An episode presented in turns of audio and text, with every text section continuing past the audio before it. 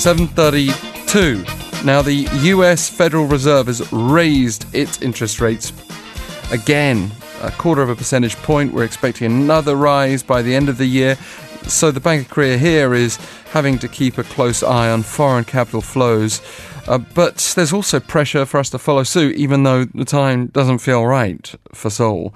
Let's get some background and local newspaper editorials from Grace Park. Good morning. Good morning, Alex. So, as widely expected, the Fed lifted its key lending rate to a range of 2% to 2.25% last Wednesday. The rate gap between Korea and the US has now widened to 0.75 percentage point. The Fed also hinted that it will continue to keep marking up its rates gradually, with many analysts expecting one more rate hike by the end of this year. If so, the rate gap between the two nations would be one percentage point.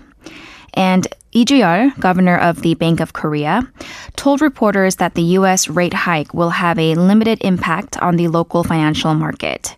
He added that the latest move has made it more difficult for South Korea to decide on its own key rate going forward.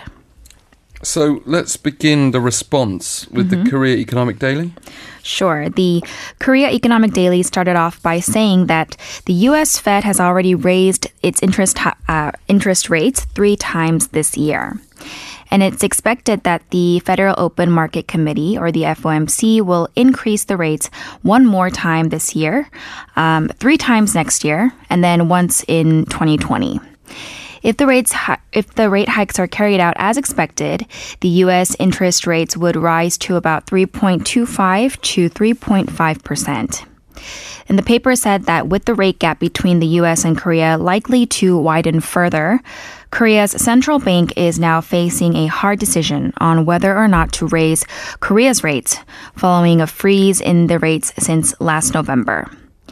And because this rate gap may lead to foreign capital outflows, it would make the most sense for Korea to raise its rates.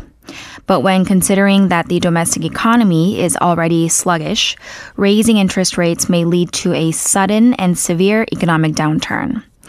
The Korea Economic Daily said it's important for the Bank of Korea to make a wise decision on whether or not to raise Korea's interest rates and for the government to now look more closely into what kind of finance policies are necessary to improve the economy. We've got another view here from the Seoul Shinmun. What mm-hmm. did it have to say? The Seoul Shinmun pointed out that with the government's recent move to stabilize Korea's real estate prices, an interest rate hike is inevitable. And even Prime Minister Lee has said that a rate hike is necessary, while he received criticism on his remarks, since the central bank is to be ensured of its independence under Bank of Korea principles. However, the paper argued that when looking at Korea's overall economic climate, apart from the overheated real estate market, there's really no good reason to suddenly raise the rates.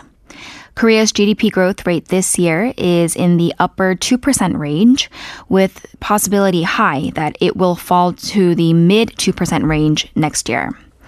Also, major economic indices, including employment and consumer sentiment, are still weak. And more than anything, if interest rates are raised at a time when household debt is at about 1500 trillion won, business owners and working class households will probably be hit the hardest. And the Seoul Shinmun concluded by saying that the roles of the government and the central bank are different. The government must entrust the central bank to make the decision on whether or not to raise the interest rates and rather put in policy efforts to minimize foreign capital outflows. And the Bank of Korea must make a wise decision on raising interest rates after careful analysis on the short and long term effects it may have. Yeah, and we can get one more view this morning as well, uh, mm-hmm. this time from the Kyunghyang Shinmun. Mm-hmm.